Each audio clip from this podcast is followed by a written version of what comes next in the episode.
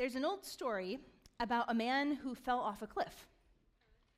And as he's falling, he feels himself going down, down, down, and he throws out his arm and miraculously catches a branch as he's falling. As he's hanging there by that branch, he calls up, Is anybody up there? And a voice from heaven says, Yes. And the man says, Who are you? And the voice says, I am God. I am going to save you. Oh, good. Wonderful. What should I do? And the voice says, Let go of the branch. Is anybody else up there? Trust. Trust. Trust is putting all of our Easter eggs in the God basket. Trust is letting go of the branch or anything else we're holding on to and saying, God, I'm all in. Trust. Trust is what the women in the resurrection story had in Jesus. They trusted him. They trusted that he was someone special. They trusted he was sent from God. They even trusted that he was the Savior of the world. But then he died. And then it was dark. And there were earthquakes. And there was a grave. And he was gone. And their trust wavered. Oh, oh they still loved him. But trust? Hmm. These women, they're, they're all over the story of Jesus. They're at the cross. They're at the tomb when Jesus' body is buried. They're at the tomb again on the morning that Jesus is raised. They're the first ones there, and they are the ones that are sent out to then tell everybody that Jesus is risen. And the passage of scripture that we're looking at today is Matthew chapter 28, and it goes like this After the Sabbath, at dawn on the first day of the week, I love that phrase. I'm just going to say it again. I love it. I love this Easter phrase. After the Sabbath, at dawn on the first day of the week, Mary Magdalene and the other Mary went to look at the tomb. There was a violent earthquake, for an angel of the Lord came down from heaven and, going to the tomb, rolled back the stone and sat on it. His appearance was like lightning, and his clothes were white as snow. The guards were so afraid of him that they shook and became like dead men. The angel said to the women, Do not be afraid, for I know that you're looking for Jesus who was crucified. He is not here, he has risen, just as he said. Now, as the women were on their way to the tomb, they had been wondering how they were going to get in. The stone had been rolled, the, the, stone was on an incline. That was how it was in the tombs back then, so it was hard to get it up and down. And they had spices and oils they were planning to put on Jesus' body to, to more adequately prepare his body for burial, as something that had not been able to be done with the crucifixion. They weren't sure how they were going to get in. There was also the intimidation factor, because Roman guards were assigned to keep people out of the tomb and to, assigned to keep people away from Jesus' body. So they weren't sure how this was all going to happen. Then there's the earthquake. Then there's this vision of a person in white, this, this person exuding lightning whiteness, the Roman guards pass out and the women stay standing. The angel says, He's not here. And the women were thinking, Where is he? The angel says, He has risen. And the women must be thinking, As in, He's alive? And then the angel says, He is not here, He has risen, just as He said.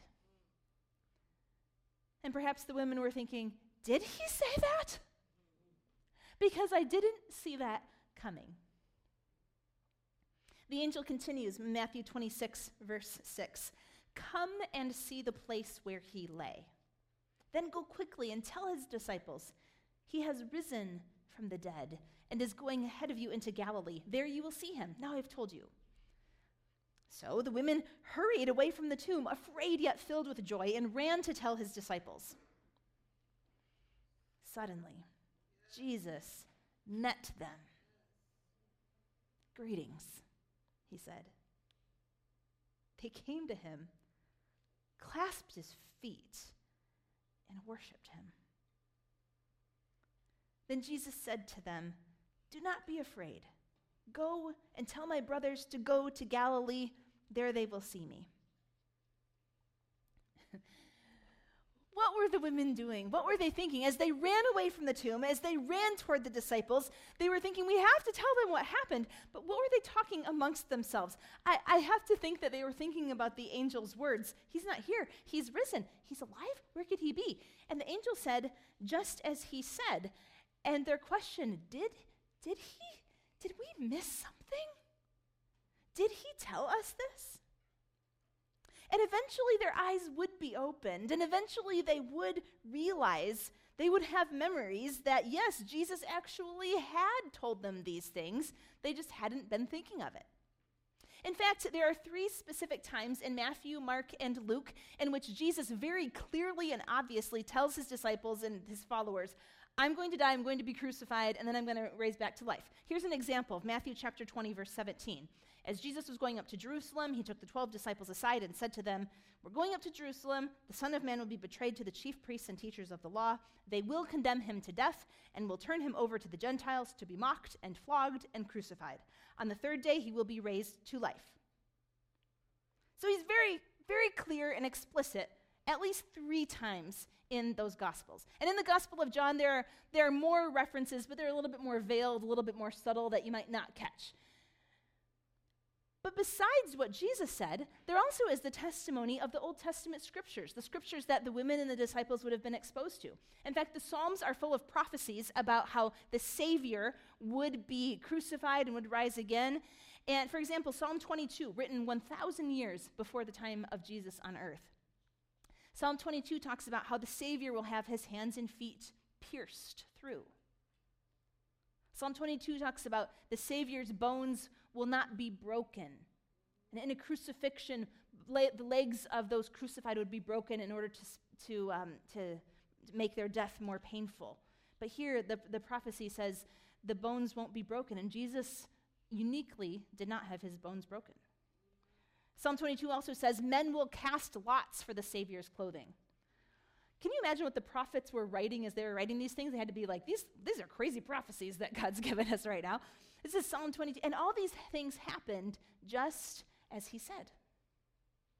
Similarly, the Isaiah the prophet, 700 years before the birth of Jesus, Isaiah the prophet says, Our Savior will be rejected by humans.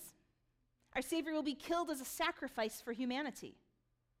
The Savior will be silent in front of his accusers. That's the story that Jesus does. He, he doesn't respond to the accusations in all of his trials. The, Isaiah says the Savior will be buried with the rich. Jesus is buried in a rich man's tomb. It says the Savior will be with criminals when, he's, when he dies. That's the story of Jesus, too. All of these things happened just as he said. Jesus told them these things. And in John chapter 14, verse 29, Jesus tells his disciples, I have told you now before it happens, so that when it does happen, you will believe. He wanted us to know that his word is true, his word is sure. We can trust that things will be just as he says. Jesus wanted us to know these things because he wants us to believe. The good news of Jesus is that we can believe in him and have new life. The good news of Jesus is that life can be radically different. I look around our church and I know that in a group even much smaller than this size, we bring messes of life. In fact, we could be a group of one.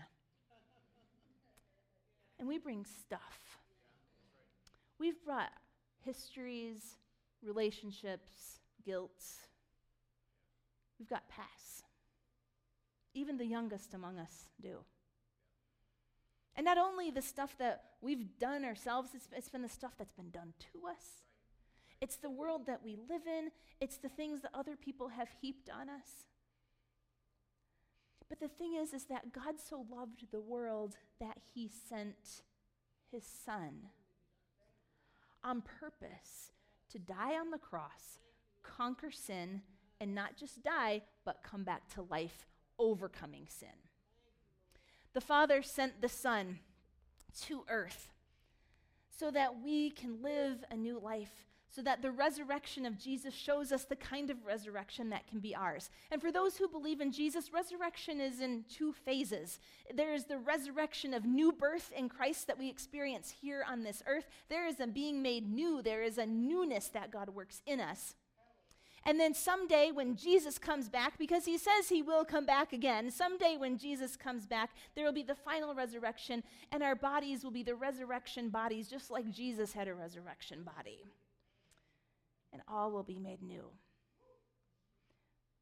Jesus came so that we would believe, and by believing, that we would have life in his name. Jesus makes it possible for us to have something different. And it's this resurrection that, that, I think the thing that gets me is it seems like we could just stop at Good Friday. We could stop at the cross.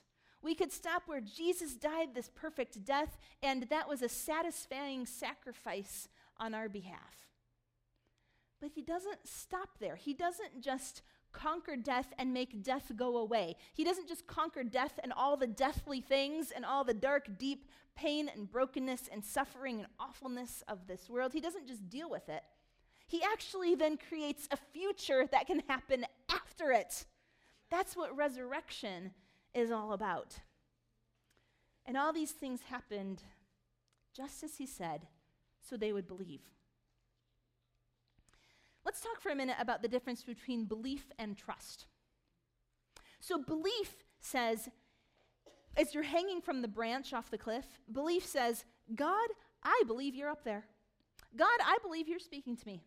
God, I believe that you exist and you are real. Trust says, I will let go of the branch. And I think that a lot of us have belief, we have mental assent in God, and belief is important, belief is necessary. We have belief and we, we believe right things about God, but I wonder if we have the trust. The trust to give our hearts to God, not just our minds, but our hearts too. When I think about the women at the cross and I think about the disciples at the resurrection of Jesus, they, they had thought all the right things, but their trust was, was hurting.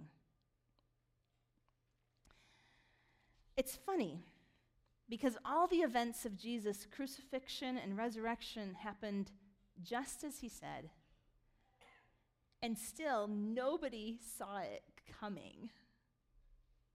In fact, the only people who are even thinking about maybe there might be something to Jesus coming back are, ironically, Jesus' enemies, the people who actually crucified him.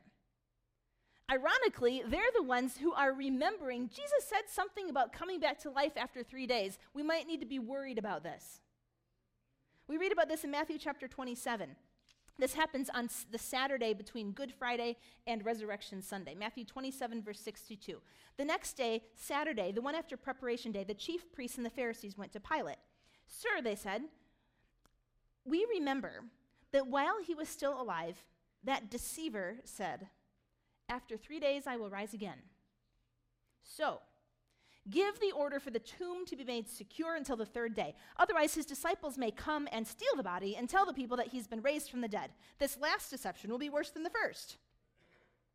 Now, Pilate never wanted to crucify Jesus in the first place. I think he's a little exasperated here. I just imagine exasperation in his voice of him saying, Fine. Verse 65 Take a guard, Pilate answered. Go make the tomb as secure as you know how. So they went and made the tomb secure by putting a seal on the stone and posting the guard. So a legion of Roman soldiers goes, and for three days they're supposed to stand outside the tomb and keep people from breaking into it. And then they take hot wax and they seal it around the edge of the tomb to prove that nobody is opening and closing this tomb door. So the tomb is made secure. See, not only do these Pharisees not trust Jesus, but they will do whatever they can to keep other people from trusting Jesus too. And people, you are here today because you either love God or are seeking after God. And you need to know that there are both internal and external forces at play in your belief. The things inside yourself you might know, but there are external forces at play, like what we see here. The life with God is a supernatural life, and there are supernatural forces at play. And sometimes the barriers to faith are internal, and sometimes they're external. When Mary Magdalene and Mary and the other women left the tomb, they ran to tell the disciples what was going on. They explained about everything. And what happened when they told the disciples? They said, We got there, tomb is empty, no, nobody's in there. The, the guards all passed out, the, the guards all fainted, and there's an angel, bright lights. He told us to go give you this message. What, what did the disciples do? They don't believe them. They don't believe them. From everything we read in the scriptures, apparently none of them believed the women. Let's look at three specific examples of followers of Jesus and how they responded to this. The first one is Peter. In, in Luke 24, verse 9, it describes what happens when the women came to Peter. When Luke 24, verse 9, when the women came back from the tomb, they told all these things to the eleven and to all the others. It was Mary Magdalene, Joanna, Mary the mother of James, and the others with them who told this to the apostles. So it's this whole group of women saying, Guess what we just saw? Verse 11. But they did not believe the women because their words seemed to them like nonsense. Peter, however, got up and ran to the tomb. Bending over, he saw the strips of linen lying by themselves, and he went away, wondering to himself what had happened. So they're, they're hearing the words of the women. They don't believe them. They think this is nonsense. It doesn't make any sense at all. And what does Peter do? He goes and he sees the tomb is open, the tomb is empty. There are the linens that had wrapped the body of Jesus' dead body that were lying there in a pile. And he's like, huh, I wonder what happened. He doesn't understand. Then there's Thomas. You might know this part of the story. This is a, a well known one. This happens uh, a little bit later. You see, uh, at, at, this point in the narrative, Jesus had already appeared to the disciples uh, after his resurrection, except Thomas isn't there when Jesus comes to them. So, Thomas, in John chapter 20, verse 24, now Thomas, called Didymus, one of the twelve, was not with the disciples when Jesus came. So the other disciples told him, We have seen the Lord. But he said to them, Unless I see the nail marks in his hands and put my finger where the nails were and put my hand into his side, I will not believe it. And then the third example is a couple of disciples, not, not the 12 disciples, but two other followers of Jesus. One was named Cleopas, and the other was his friend. They're, they're walking down the Emmaus Road. They're, they're on a journey. And this is the same day that Jesus resurrected. This is Resurrection Sunday. And they're walking along this road being very sad. Jesus comes and appears to them and walks along the road with them, but they're kept from recognizing him. He's disguised from them. They don't know who he is at first. And it goes like this in Luke 24, verse 17 Jesus asked them, What are you discussing together as you walk along? They stood still, their faces downcast. One of them, named Cleopas, asked him, Are you only a visitor in Jerusalem and do not know the things that have happened here in these days? What things? he asked. About Jesus of Nazareth, they replied. He was a prophet, powerful in word and deed before God and all the people. The chief priests and our rulers handed him over to be sentenced to death, and they crucified him. We had hoped that he was the one who was going to redeem Israel. And what is more, it's the third day since all this took place. In addition, some of our women amazed us. They went to the tomb early this morning but didn't find his body. They came and told us they'd seen a vision of angels who said he was alive.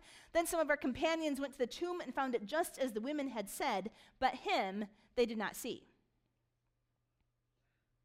So they'd heard the news, they'd heard Jesus was alive. But from their perspective, they didn't know what to believe. And they're sad. Their faces are downcast. They said, We had hoped he was going to be the one. All of these people heard incredible news. All of these people had the testimony of the women.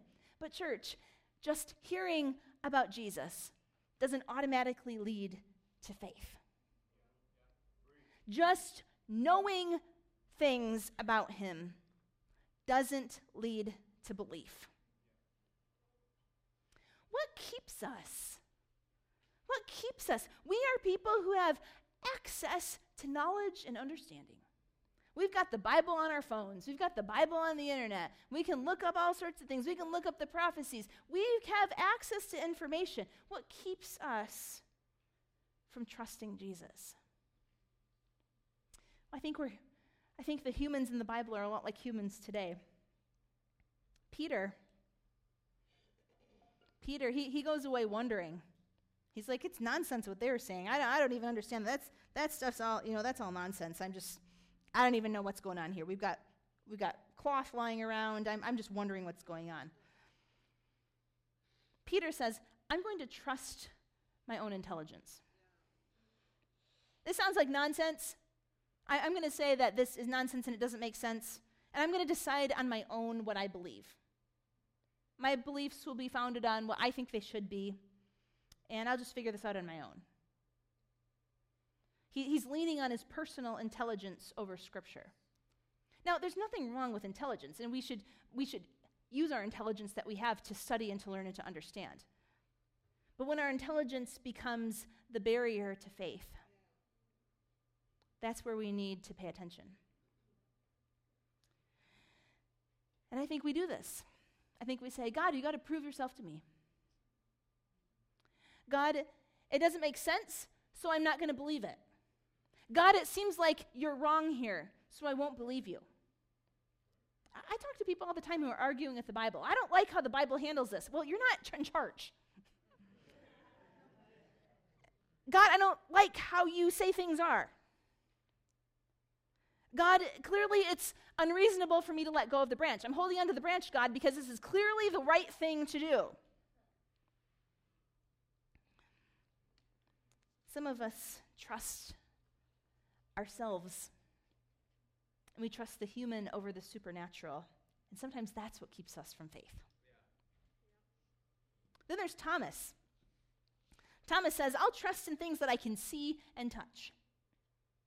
He says, This whole like supernatural bit, like I saw those miracles, I was kind of okay, but like resurrection, a little over the top. I can't go there. You can do good miracles like, you know, feeding people, but resurrection's too much. I want facts. The story of Thomas goes like this. He says in John 20, he tells the disciples, Unless I see the nail marks in his hands and put my finger where the nails were and put my hand into his side, I will not believe it. John 20, verse 26. A week later, so seven days later, that's next Sunday, his disciples were in the house again, and this time Thomas was with them. Though the doors were locked, Jesus came and stood among them and said, Peace be with you. I think Jesus had fun doing that.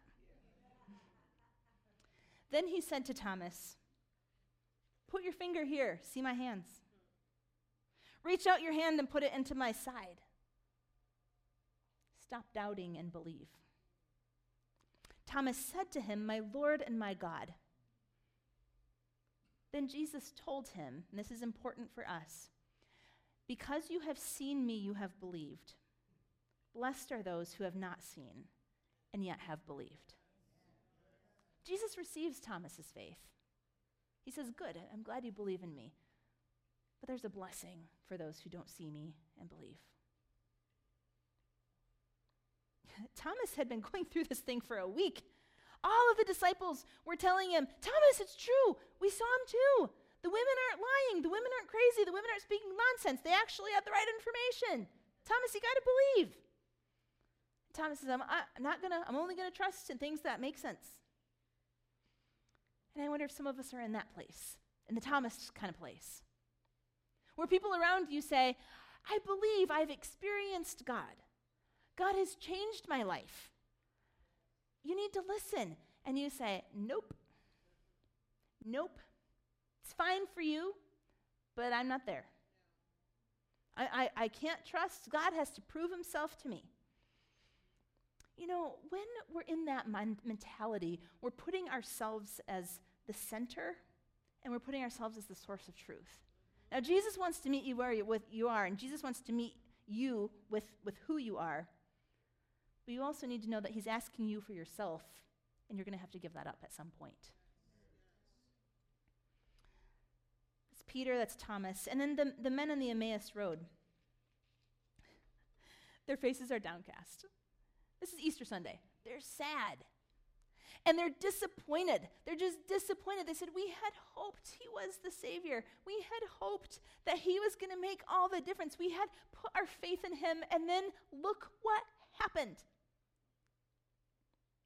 Their story goes like this in verse 25 Jesus said to them, How foolish you are, and how slow of heart to believe all that the prophets have spoken. Did not the Christ have to suffer these things and enter his glory? And beginning with Moses and the prophets, he explained to them what was said in all the scriptures concerning himself. Oh, I wish we had that Bible study. I wish we had that Old Testament study that walks us through the whole thing, where we have the, the prophets and all the, all the, all the writings that were prophesying that Jesus. And, and so he breaks down the scripture to them. And he gives he schools them. He gives them a little bit of an education along the way. Then they wake up to it and they realize th- what, what they've all been missing. But up to that point, they were disappointed.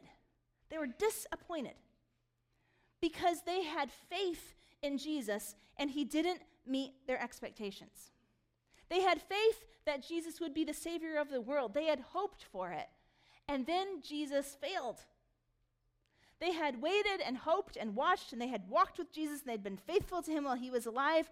But then, when Jesus acted in a way they thought he shouldn't, they gave up their faith.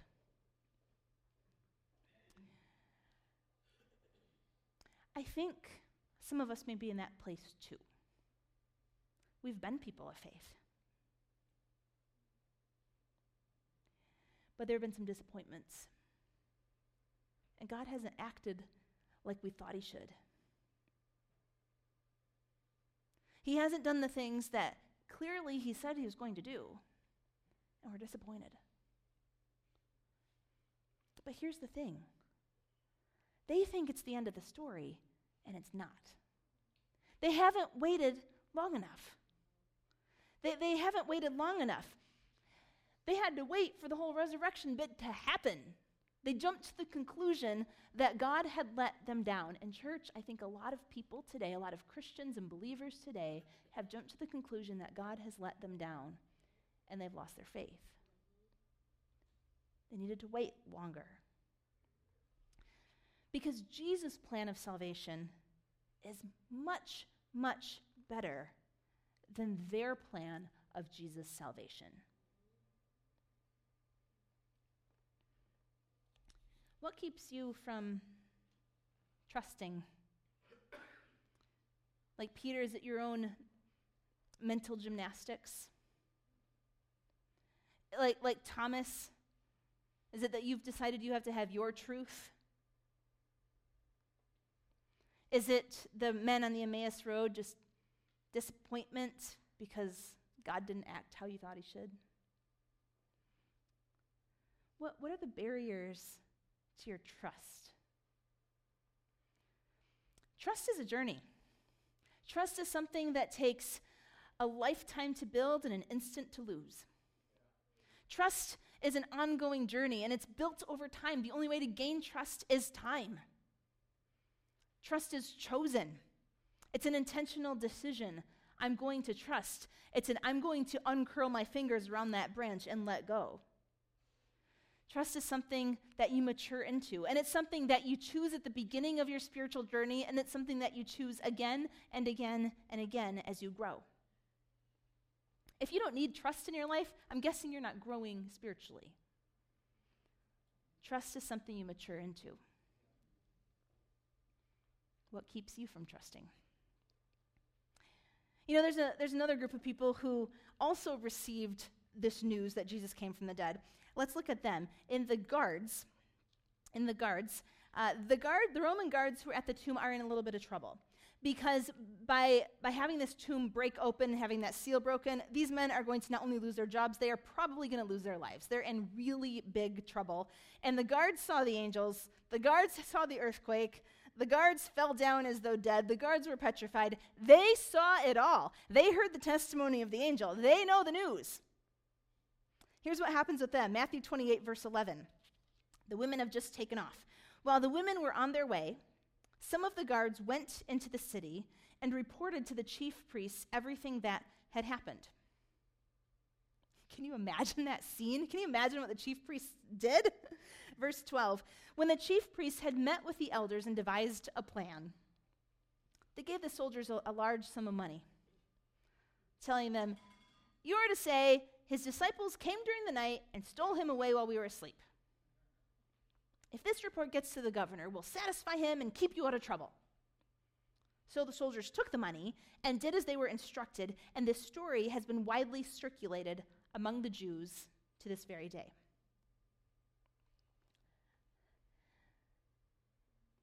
The soldiers had the information, but the soldiers didn't have the faith. The soldiers had the information, but they, they didn't have the trust in Jesus. And not only did they not believe, but now they're doing their best to thwart other people's belief, to spread lies and deception and, and twistedness on the situation. Remember, there will always be external barriers to your trust in God. There are outside forces as well as your inside forces at play seeking to undermine your trust in God. So, what's What's the turning point? When do we change? When do we see these men change from not believing to believing?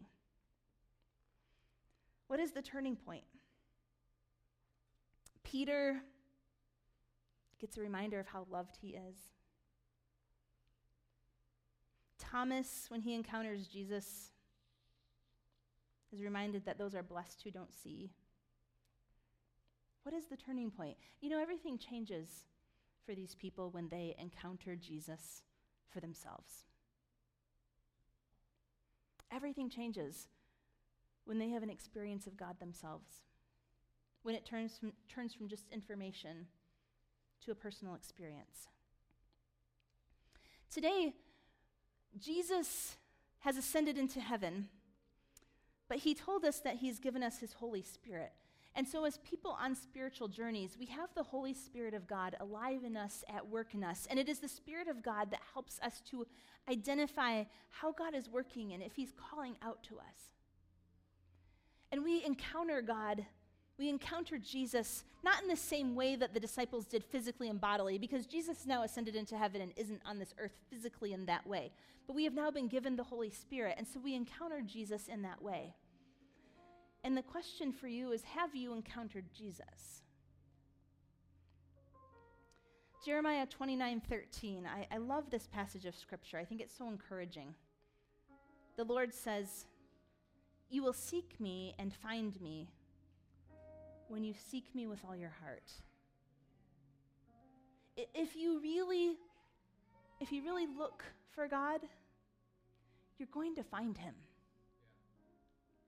don't give up too soon, like the men in Emmaus. Don't get caught up in your own disappointment. Don't get, don't get caught up in your own head like Peter.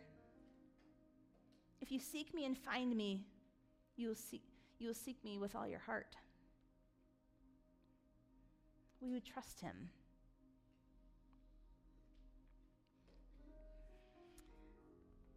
Trust, it's something we choose, and it's something that's built. There's a story about a man by the name of Charles Blondin.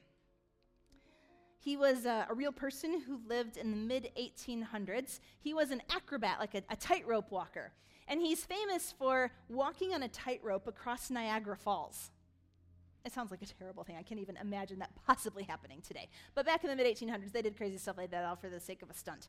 And so uh, he, he was on a tightrope 1,100 feet across and 160 feet above the Niagara Falls. So he would walk across a tightrope, Uh, he, did, he had several different variations on this. He could do it while, while wearing a blindfold. On another occasion, he crossed on stilts. Now, I'm just telling you what the history books say. I don't know how this is possible. He just, that's just what they say. And on another occasion, he stopped halfway through and stopped and cooked an omelet.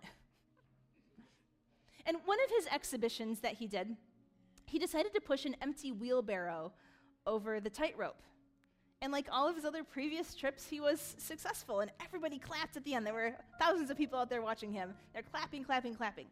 After the feat, he told the crowd, Okay, now I'm going to go back across to the other side, but this time I'm going to carry a man in the, in the wheelbarrow with me. Who believes that I can do that? And they all say, Yeah, yeah, yeah, we believe you can do it. And then Blondin said, So if, if you believe I can do it, who wants to get in the wheelbarrow? no hands, no hands were raised. I think that's us. I think that's us. God, I believe in you. I am not getting in that wheelbarrow. God, I believe in you. But I will not let go of that branch. God, I believe in you. So I will have all of my education centered around what I can get in church on Sundays, but the whole like giving you my life part, mm-mm. Jesus, church, Jesus wants it all. Jesus doesn't want a piece of you, he wants all of you. He died for all of you. He resurrected for all of you. He did these things just as he said because so much is at stake. He has for you not just interesting information and we can just we can dig in and get all this interesting biblical studies. You can learn new things about god that are just that'll blow your mind. That's good. He wants you to learn. But he has life change for you. He has a new creation for you. He has hope for you. He has the promise that life in this world can be radically different. And he offers it to you by faith so he asks for your faith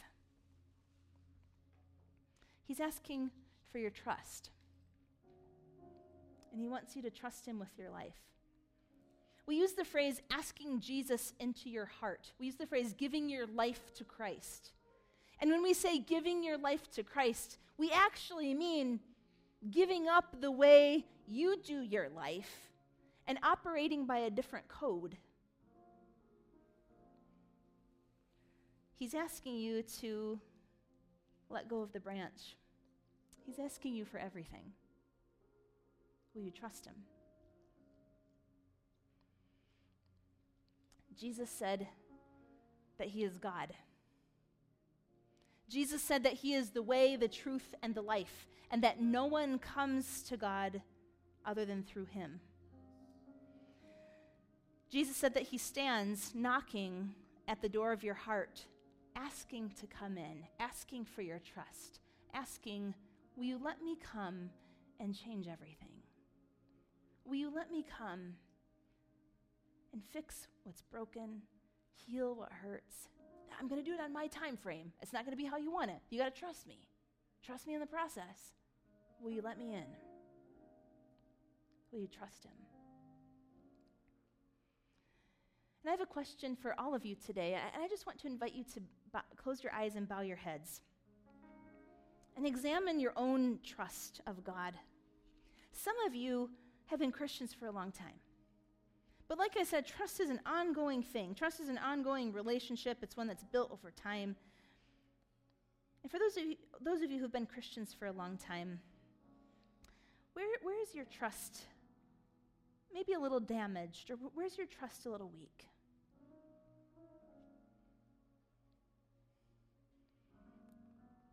Can you say, God, I, I let go of the branch today? I trust you. I choose trust again. God, I trust you've got more for me. I trust I've been taking matters into my own hands. I trust you. If that's if that's you, with your, with your heads bowed and your eyes closed, would you just lift your hand and say, God, just once again, I just say again, I, I trust you again. I trust you again. Renewing this today. I trust you again. Thanks. And then there are some of you maybe who have never put your trust in Jesus, and today's your day. You've been holding back, holding on. And it's Easter Sunday, and you've come here searching for something. And the invitation for you today is will you, for the first time, make that shift? That shift from not putting trust in Jesus to putting trust in Jesus. Confessing to before God, God, I, I, need you. God, I am broken. God, I confess this to you and I receive your cleansing and your forgiveness. If that's you and that's what you want to say to God today, would you lift your hands wherever you are? And so, God, we, we come to you confessing confessing our forgetfulness, confessing our weakness, confessing our disappointments, confessing all the things all the barriers. And we say, God, we want that faith. Make us people of faith. Make us people of radical faith, God. Lord Jesus, you say that you will give us assurance that we are your children, and I pray that you will give us assurance and a confidence that we are sons and daughters of you. And I pray for you to build us up in Christian maturity and in strength, and that you will make us weak where we need to be weak and strong where we need to be strong. May we trust you, God. Amen.